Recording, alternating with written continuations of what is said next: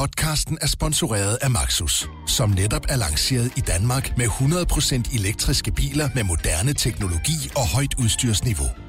Find din forhandler på maxus-danmark.dk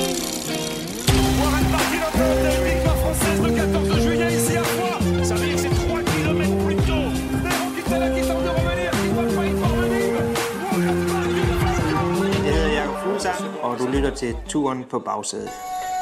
Bonsoir og velkommen til BT Sportens oksekær og en skrig gul Skoda.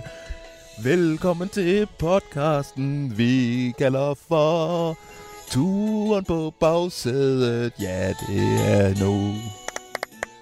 Og stort velkommen til mig selv, Ridder Lasse Føge, og jeg sidder her sammen med de to skønne øh, ungmøger, Rasmus Rask og Frederik Sjernigong.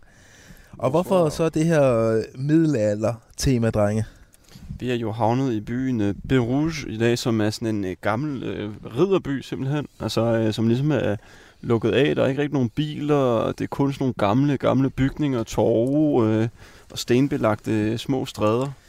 Det er sådan en, øh, en kendt turistby her i Frankrig, som øh, har ligget stille lige siden middelalderen. Der er ikke sket en skid. Og de mennesker, der er her, er også fra middelalderen. Ja, det dem, er vi det. spiste med i hvert fald. Ja, det er jo nogle utroligt gamle mennesker. Jeg troede, der var...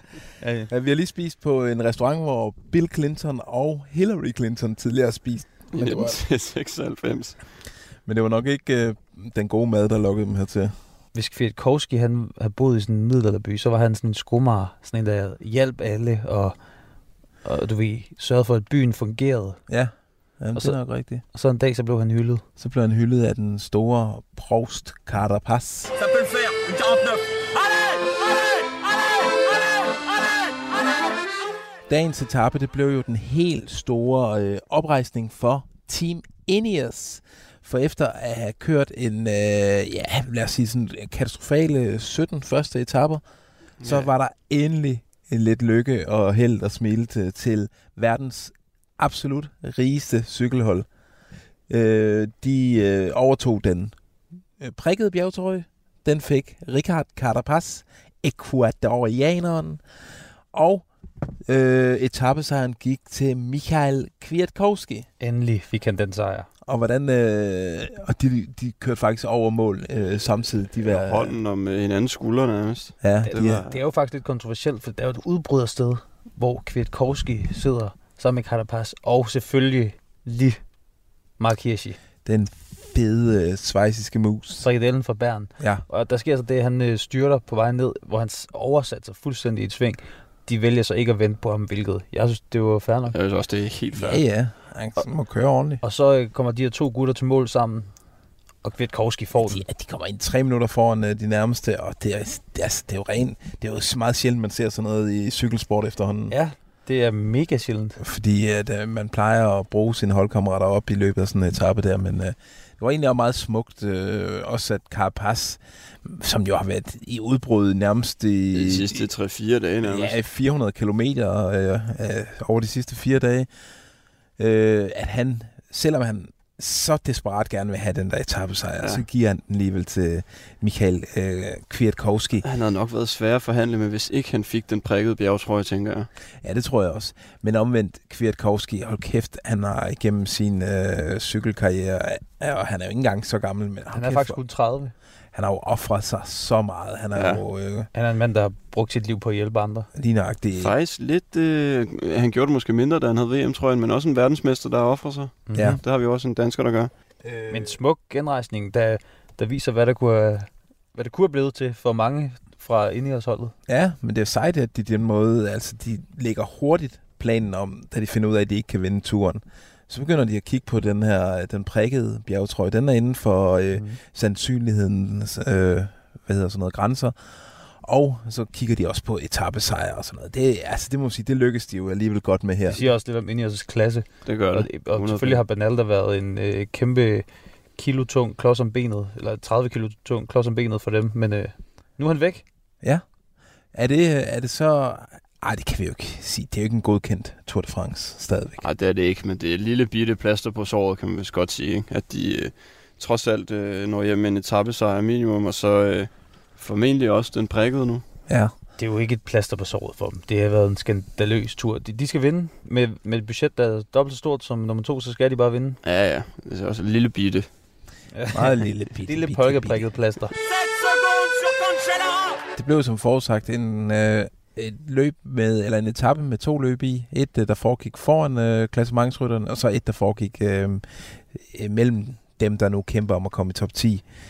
Var det, var det ikke lidt fesen, det vi så? Vi troede jo, at vi skulle få fyrværkeri på den etape her. Det tror jeg ikke.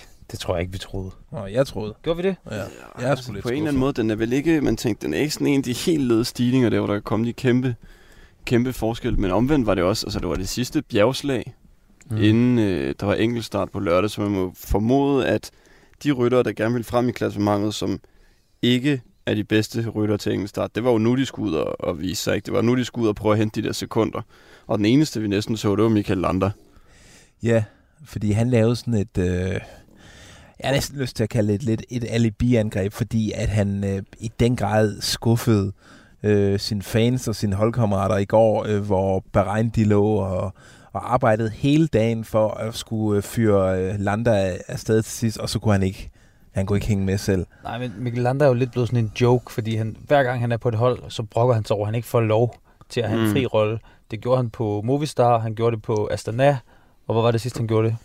Ja, altså han var jo også, han, jeg ved ikke om han brokkede sig over det, da han var på Sky, men det er der, der, på Sky der, var en tur, ja. hvor han var sindssygt god jo, i Ja. 16, tror jeg. Men det har altid været den her ting, at han vil have lov til at køre sin chance, og så i går ser vi holdet arbejder for ham i 90 minutter eller sådan noget, og så kan han ikke gøre noget. Så kan han ikke. Og, det var, øh, og det kunne han heller ikke rigtig i dag. Altså, han, han kom jo aldrig altså- længere end 50 meter foran øh, favoritfeltet Ej, der. det er rigtigt, også- det var det der alibi-angreb, men jeg synes trods alt, han er den eneste, der prøvede noget. Det er rigtigt. Det skal han dog hyldes for. Øh, men altså, en, der havde luret ham fra start, og der ikke var noget i stængerne, det er jo øh, vores øh, gode ven, Jørgen Let. Ham snakkede vi øh, i dag med, blandt andet om øh, Michael Landa. Skal vi lige høre, hvad han har at sige om øh, Landa? Jeg synes også at godt om sandheden om, om Landa. Den har anet mig længe. At han ikke var så, så, så, så stærk, som han har givet udtryk for med alle sine, sine skuffede kommentarer om tidligere ja. forpligtelser og sådan noget. Der, der synes jeg, at det, øh, øh, det er godt nok ansat på plads. Ja, der er ikke meget fidus til Landa. Jørgen havde rettet ham ud, Ja, og øh, det var et alibi-angreb. Chapeau, extraordinaire. Ouais, c'est bon, c'est bon, c'est bon. Bravo, Pour 17 formidable, formidable, chapeau. hvad siger I? Øh, var det skuffende, at Pogacar ikke prøvede at tage et par sekunder på Roglic? Nej, fordi det blev ligesom sat på plads i går. Så øh, Roglic beviste i går, at han var den stærkeste, og det var den ultimative styrkeprøve. Så i dag er det ligesom, at magten er blevet øh, fordelt. Kongen sidder på sin trone, og så kan man sige, øh, dem der kronprinsen sidder, hvor han skal, og det ved han godt, men fra position 5 til 10, de kan stadig løbe lidt rundt og lege lidt, og det prøvede de også. De prøvede for at blive i middelalder øh, sproget. De, de, de løb lidt rundt ude på dansegulvet og prøvede at øh, gøre sig til, men øh, der var ikke nogen, der kunne gøre en forskel. middelalder dansegulv, ja. Ja, med sand på gulvet og du ved, sådan noget, Ja. sådan noget techno. Øh. Ja, det er rigtigt. Der var lidt der, øh, og det, der var selvfølgelig også et taktisk spil i, at øh, Pello Bilbao jo egentlig kørte sammen med de to øh, Ineos-folk øh, helt forrest i feltet, og blev så sandsynligvis kaldt tilbage øh, på et tidspunkt og sagde farvel og tak til sin etappesejr. Men det mislykkedes jo fuldstændig, mm. Mm. fordi de havde muligheden for at smide øh, Richie Port af, da han, øh, fik, øh, da han punkterede. Og der, Det der slog de overhovedet ikke til Bahrain der. Det var jo Nej. det var sådan en mand, som de ligger og kæmper med i deres lille øh, klassementskamp der. Det kan også godt være i virkeligheden i forhold til det der med Pogacar, sådan, netop, vi har jo set ham angribe stort set hver dag udover i dag. Det kan godt være, at han netop øh, nu bare er begyndt at tænke, okay, måske tør jeg ikke helt, fordi han faktisk, som Ras sagde før, i går blev sat en lille smule på plads. Og så har jeg tænkt, at det, det er måske for satset at prøve at angribe igen.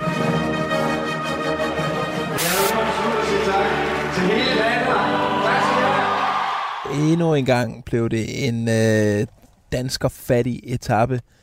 Ja. Dog havde vi to med i øh, det udbrud, som til sidst endte med at blive det rigtige udbrud. Øh, øh, det, som øh, Kwiatkowski og Carapaz havde i. Men det var ikke længe, at Michael Valgren og Søren Krav Andersen øh, sad i det. Men Valgren ramte inden et udbrud. Det gjorde han. Og det var, derfor blev han også... Det var lidt billigt til salg, den der dagens dansker i dag, hvor står, men øh, han skulle have den. Den er De, som øh, regel billig til salg, jeg Jeg ventede på det der i hele... Jeg forstår det egentlig ikke. Jeg 18 tænker mere, at det var 19. etape, altså den vi har i dag, der, hvor Valle skulle have prøvet sig. Men øh, Jamen, det kan godt være, at han kom i tanke om det øh, på vej derud, og det var derfor, han øh, lå sig falde tilbage. jeg tror bare, vi skal erkende benene af det ikke. Nej, men det sagde han også i dag, faktisk. Han blev sat cirka samtidig med Søren Krav, tror jeg.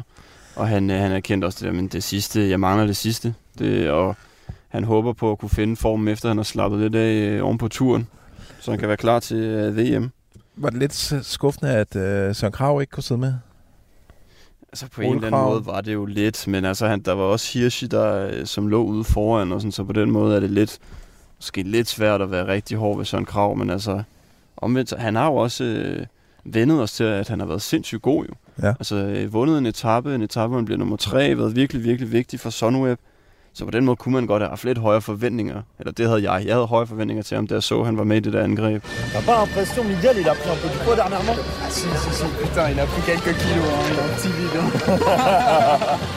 Selvom at øh, Ineos de øh, triumferede i dag, så slap det ikke for at få et øh, hug over nakken af en af deres gamle venner, nemlig den tidligere øh, turvinder Bradley Wiggins. Øh, der- det var dengang, han kørte for Sky, som øh, i dag er blevet til Ineos.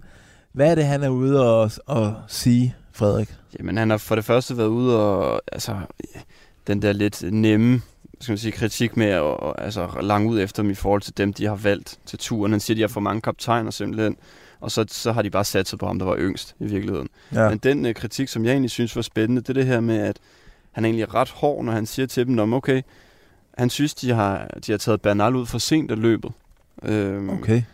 Fordi han siger, inde i os, de siger, at vi har hævet ham ud, øh, fordi at hvis I ligesom gerne vil passe på hans helbred, og det skal ikke gå ud over ham og sådan noget. Men Wiggins øh, argument det er, hvis vi virkelig går op i, hvordan han har det, så havde I slet ikke taget ham med til turen, fordi han styrtede til Dauphiné, han har haft mm. Det så dårligt fra start. Og det synes jeg egentlig er en... Altså, han er, han er sgu ikke bange for at gå til dem der, øh, øh, Bradley Wiggins. Det er også en fin pointe, men man skal også huske på, Bradley Wiggins er øh, englænder, og øh, Bernal er med på bekostning af øh, Froome og øh, Jaron Thomas.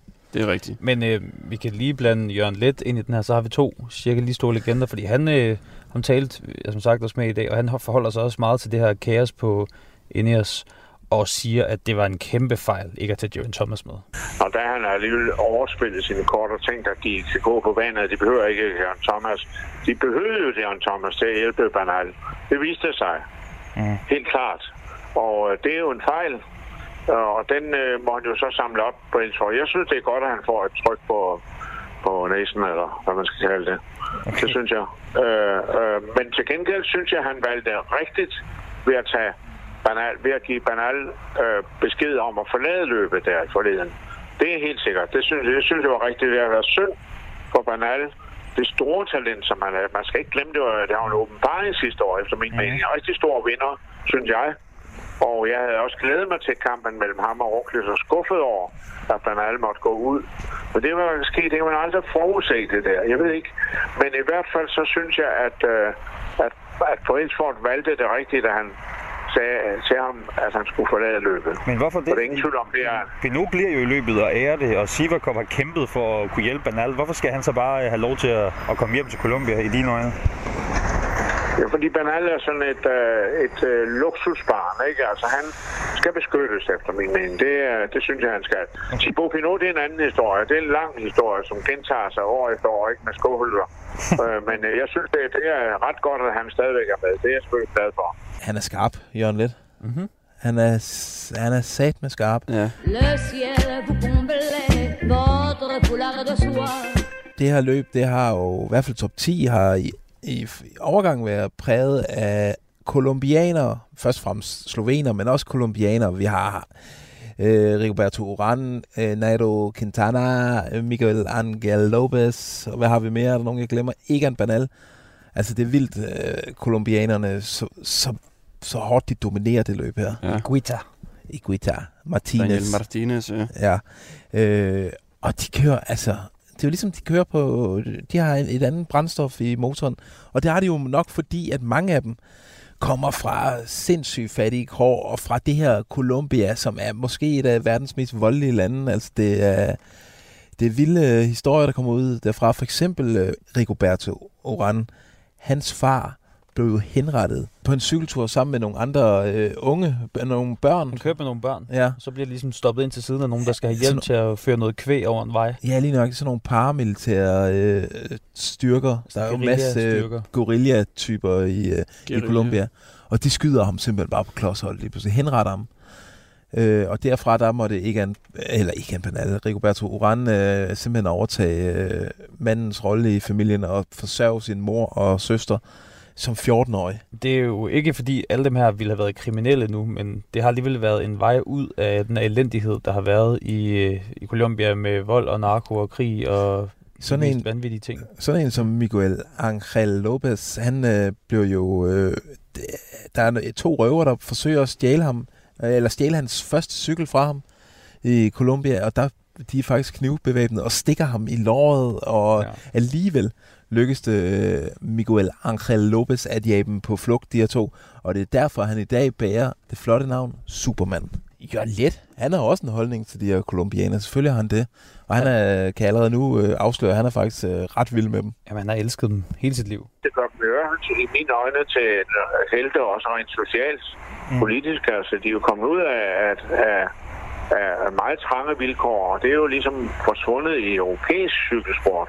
Mm. Sådan, så det, men sådan var det tidligere med Italien, med altså, øh, Italiens, italiensk cykelsport i Coppis, Coppis og Bartolis tid.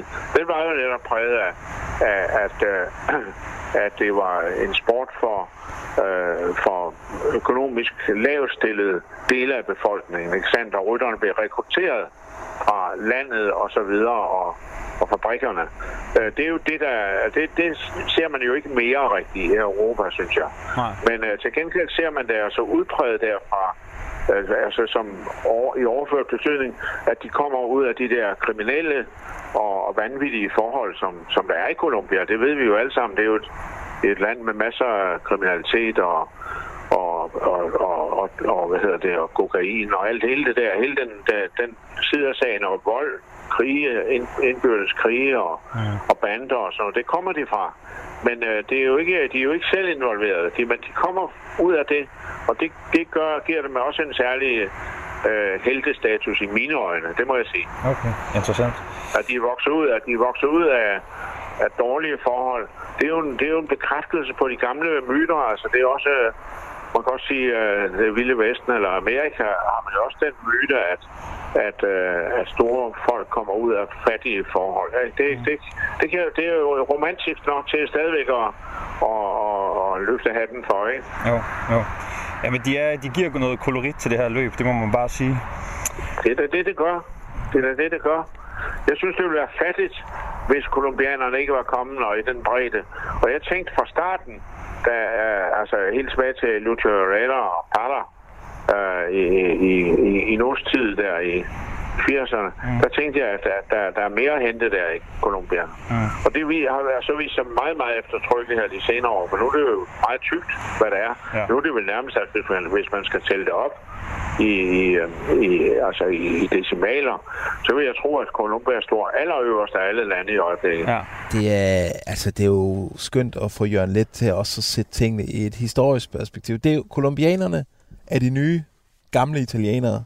Ja, altså, man kan også, jeg synes, man kan se det i deres ansigter, når man står i den her mixzone. Altså, vi har de her europæere, der er blevet flasket op med, jeg ved ikke, hvordan du skrev vist en artikel om det i dag, hvor du kaldte det sådan, øh, Fritidsordnings... ja, og madpakker og utræner og træningslejre. Og, og hygge. og, det er sådan ja. nogle gutter, der, der begynder at cykle det er 17 i 2500 meters højde, og Altså, Nao bliver stukket på vejen, og faren bliver skudt, og altså, det er jo for vildt. Quintana, øh, hans forældre, de bruger hele deres opsparing på en cykel til ham, så han kan cykle 32 km til og fra skole.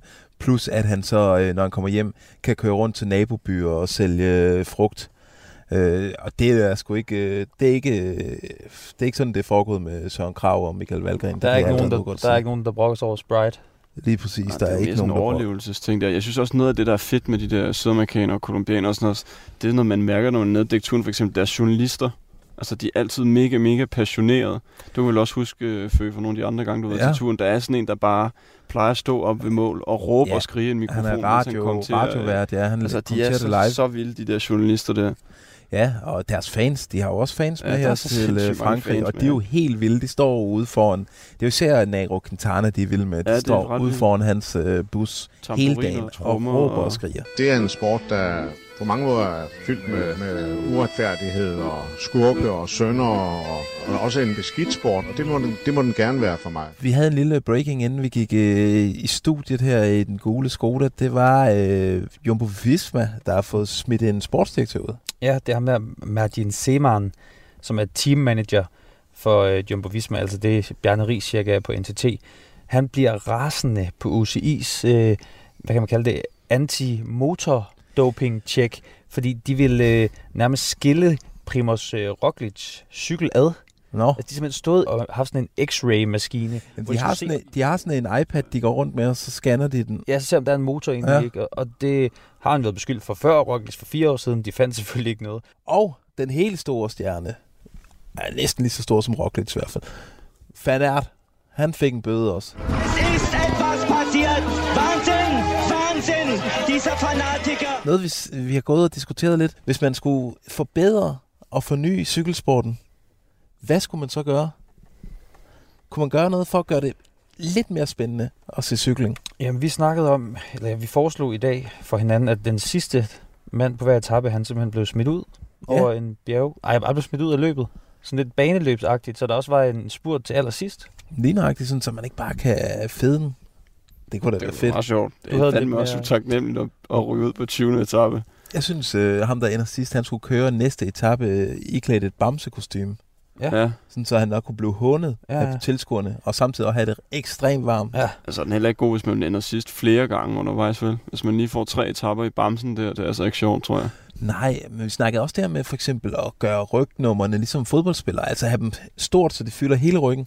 Sådan, så man ikke er i tvivl. Øh, man kan jo godt sidde, åh, hvor er Jakob Mhm. Fuglsang? Mhm. Der er syv Der- blå Astana-rytter der. Hvem af dem hvor er han egentlig lige henne der? Der har jo været lidt snak om det faktisk. Både i forhold til det her med, at de skulle være nemmere at kende, fordi de så ville have et fast rygnummer. Men også det der med, så kunne man faktisk sælge nogle af de der trøjer med rygnummer på og sådan noget. Ja, Jeg Ligesom tror, man økonomisk, skal finde øh. en eller anden gylden middelvej, men generelt er det et problem, at cykelsporten ikke udvikler sig særlig meget, og, mm. og er blevet meget mindre publikumsvenlig, i hvert fald på nogle måder. Øh, nu kan vi lige komme tilbage til det, hvad man kan gøre, men det her med, at de dækker sig fuldstændig til i kæmpe hjelme, solbriller, øh, tøj, der er fuldstændig ens. Øh, Ja. du ved, Ja, jamen, man det kan er kende forskel på dem. Vi, vi har jo svært ved at kende forskel på dem, når vi skal interviewe dem om morgenen.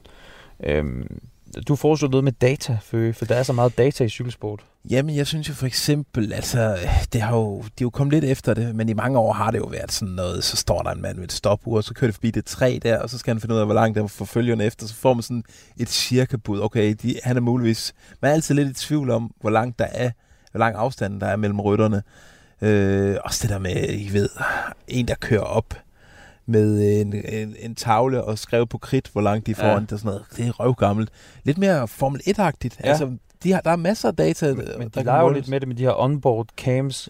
Ja. Og der tænker jeg også, når der kommer mere sådan noget VR og så videre, sådan noget virtual reality, så kan man godt måske hoppe ind og være en af cykelrytterne og skifte rundt med dem, hvis man har sådan et... Øh, Ja, lige præcis. Jamen, lige, lad os få meget mere sådan noget, øh, øh, se det fra cykelrytternes øh, perspektiv. Øh, de har jo de her, øh, nogle af dem har de her GoPro kameraer, Ja, eller er det ja. det, I kalder det anden cams, der er.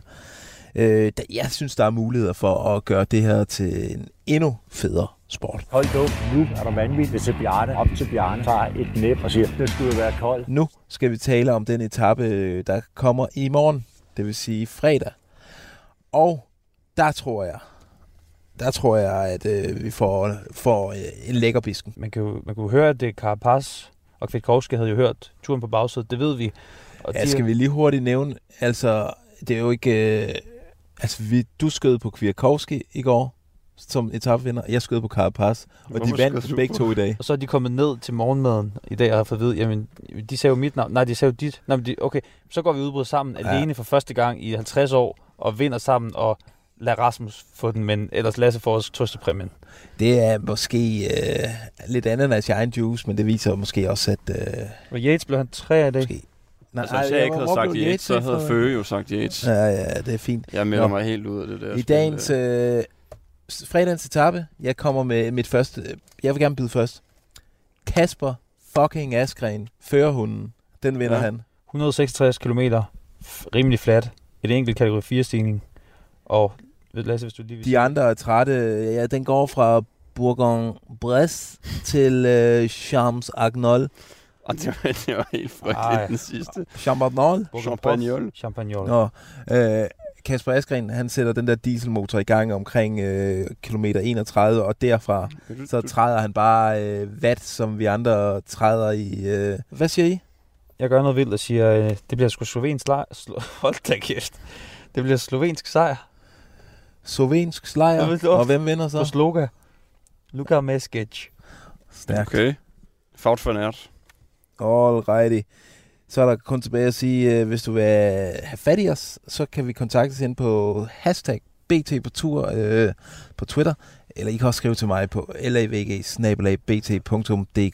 Og dagens franske ord er... Moyen Age. Og det betyder? Det betyder øh, middelalder, Mayonnaise. selvfølgelig.